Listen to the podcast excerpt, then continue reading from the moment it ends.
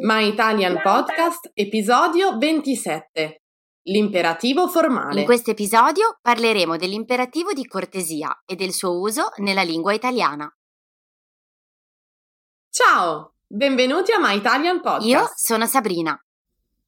Io sono Cristina e siamo le vostre insegnanti di italiano. My Italian Podcast è lo strumento per ascoltare ed imparare l'italiano in modo divertente, semplice e accessibile. Ti faremo conoscere le tradizioni e la cultura italiana attraverso autentiche conversazioni tra due madrelingua. Hey you! Welcome to my Italian podcast. Here you can listen to real Italian conversations by native speakers. If you don't speak Italian yet, don't worry. Just subscribe to our newsletter to get more contents and the transcripts of all of our My Italian podcast episodes. Sigla!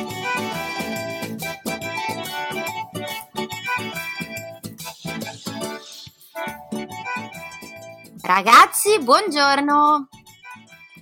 Come state?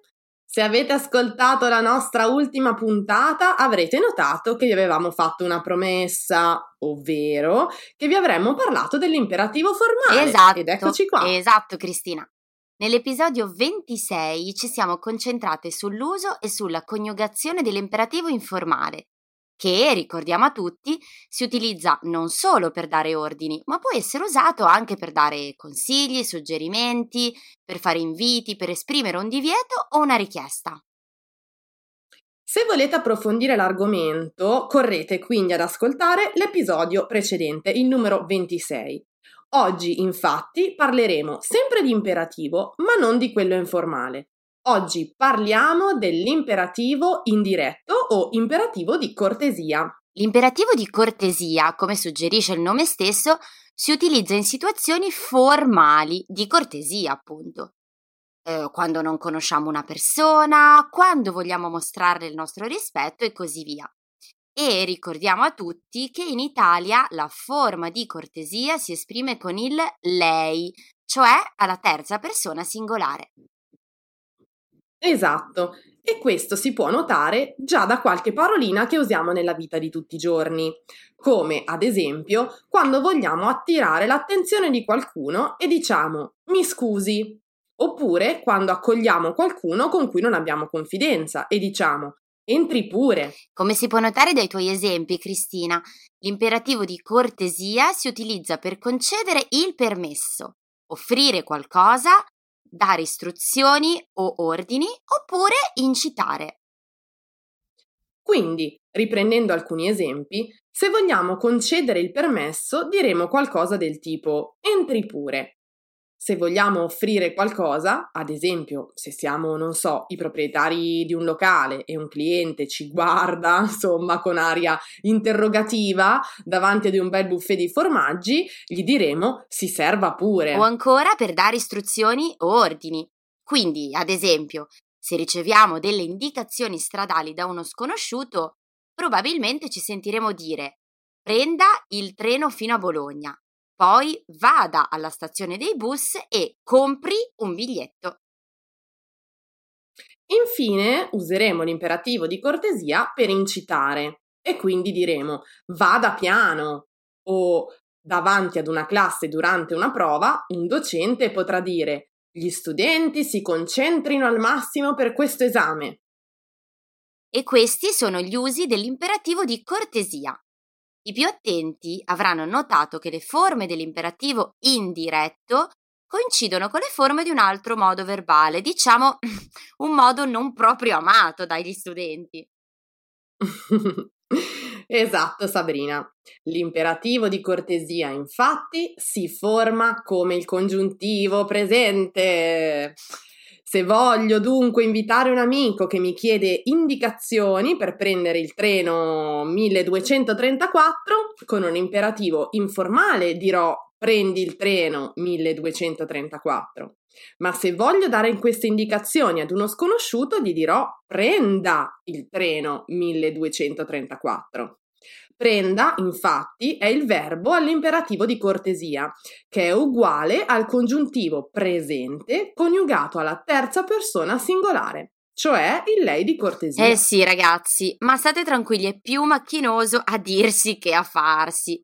Per cui, se ci rivolgiamo ad uno sconosciuto o una persona per la quale nutriamo profondo rispetto, useremo l'imperativo di cortesia, che alla terza persona singolare lei, nel registro formale appunto, è uguale alla terza persona del congiuntivo presente. Nei verbi poi del primo gruppo are, la desinenza della terza persona singolare è i. Dunque, lei mangi, lei balli, oppure mi scusi. Nei verbi del secondo gruppo in ere, la desinenza dell'imperativo formale è in a. Lei legga, lei prenda, e nei verbi del terzo gruppo in ire la desinenza è ancora in A. Lei dorma, lei Ecco parta. Cristina, vorrei però soffermarmi su un esempio che hai appena fatto, e cioè l'espressione molto usata mi scusi. In questa espressione infatti c'è un pronome. Quindi, qual è la posizione dei pronomi in frasi all'imperativo di cortesia? Ah, giusta osservazione Sabrina. Allora, ad esempio, anche in frasi come si goda lo spettacolo, si accomodi oppure non si preoccupi, la costruzione della frase è la seguente. Pronome più imperativo di cortesia in frasi dal valore affermativo oppure negazione più pronome più imperativo di cortesia nelle frasi negative. Perfetto Cristina, direi che abbiamo esaurito l'argomento imperativo di cortesia alla terza persona singolare lei. Vogliamo ricordarvi però che a volte capita di doversi rivolgere in modo formale non solo ad una, ma a più persone. E in questo caso, quindi, come coniughiamo l'imperativo di cortesia al plurale? Ecco, quando vogliamo rivolgerci a più persone in modo formale, infatti, non usiamo la terza persona singolare lei, ma la terza persona plurale loro, con il verbo coniugato al congiuntivo presente. Ad esempio, mangino oppure leggano, che i signori si accomodino, che i signori si servano. Ecco, però va detto che nella lingua parlata molte volte si usa coniugare l'imperativo formale con il voi della seconda persona plurale all'imperativo diretto e quindi si sentirà più spesso dire ad esempio accomodatevi pure oppure servitevi o ancora entrate prego piuttosto che entrino prego. Come noterete dall'ultimo esempio di Cristina, l'imperativo è spesso accompagnato da formule di cortesia come prego, per favore, per piacere e per cortesia. Ok, direi che anche per l'imperativo di cortesia oggi abbiamo detto tutto. Prima di lasciarvi, però, vogliamo ancora ripassare con voi i verbi irregolari più usati con questa forma. Nel caso della terza persona singolare, lei. Esatto, Sabrina. Quindi adesso leggerò una piccola lista dei verbi irregolari con delle frasi e poi vi dirò un piccolo trucco per ricordarvi come coniugarli. Per esempio, fare diventerà faccia. E ecco, vediamo una frase, mi faccia un piacere. Oppure andare diventerà vada. Vada a destra e poi giri a sinistra dire diventerà dica, quindi mi dica pure. E venire diventerà venga, venga da questa parte. Ecco, se vedete tutti questi verbi, faccia, vada, dica, venga, sono esattamente lo stesso, hanno la stessa forma del presente indicativo prima persona singolare. Faccio, vado, dico, vengo vi basterà togliere la O e mettere una A per avere il vostro imperativo di cortesia.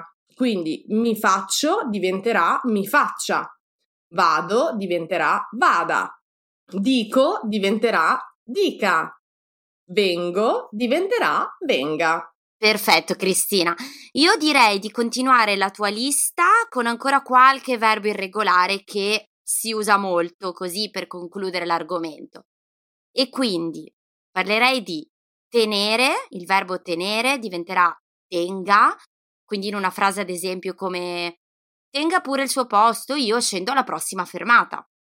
Oppure avere diventerà abbia, abbia cura dei suoi figli. Oppure essere diventerà sia, sia prudente per favore. Dare diventerà dia, come ad esempio mi dia un consiglio. E ancora stare diventerà stia. Stia attento a dove va. Perfetto Sabrina. Beh, direi che in questi due episodi abbiamo fatto chiarezza sugli usi del modo imperativo, diretto e indiretto. E se avete ancora dubbi o domande, mi raccomando, non esitate a contattarci. E ricordatevi di seguirci sulla nostra pagina Instagram e Facebook, dove potete trovare esercizi e curiosità per praticare il vostro italiano. Ciao ragazzi! Ciao a tutti! Se vuoi saperne di più su come imparare l'italiano con i podcast, scarica gratis il nostro ebook.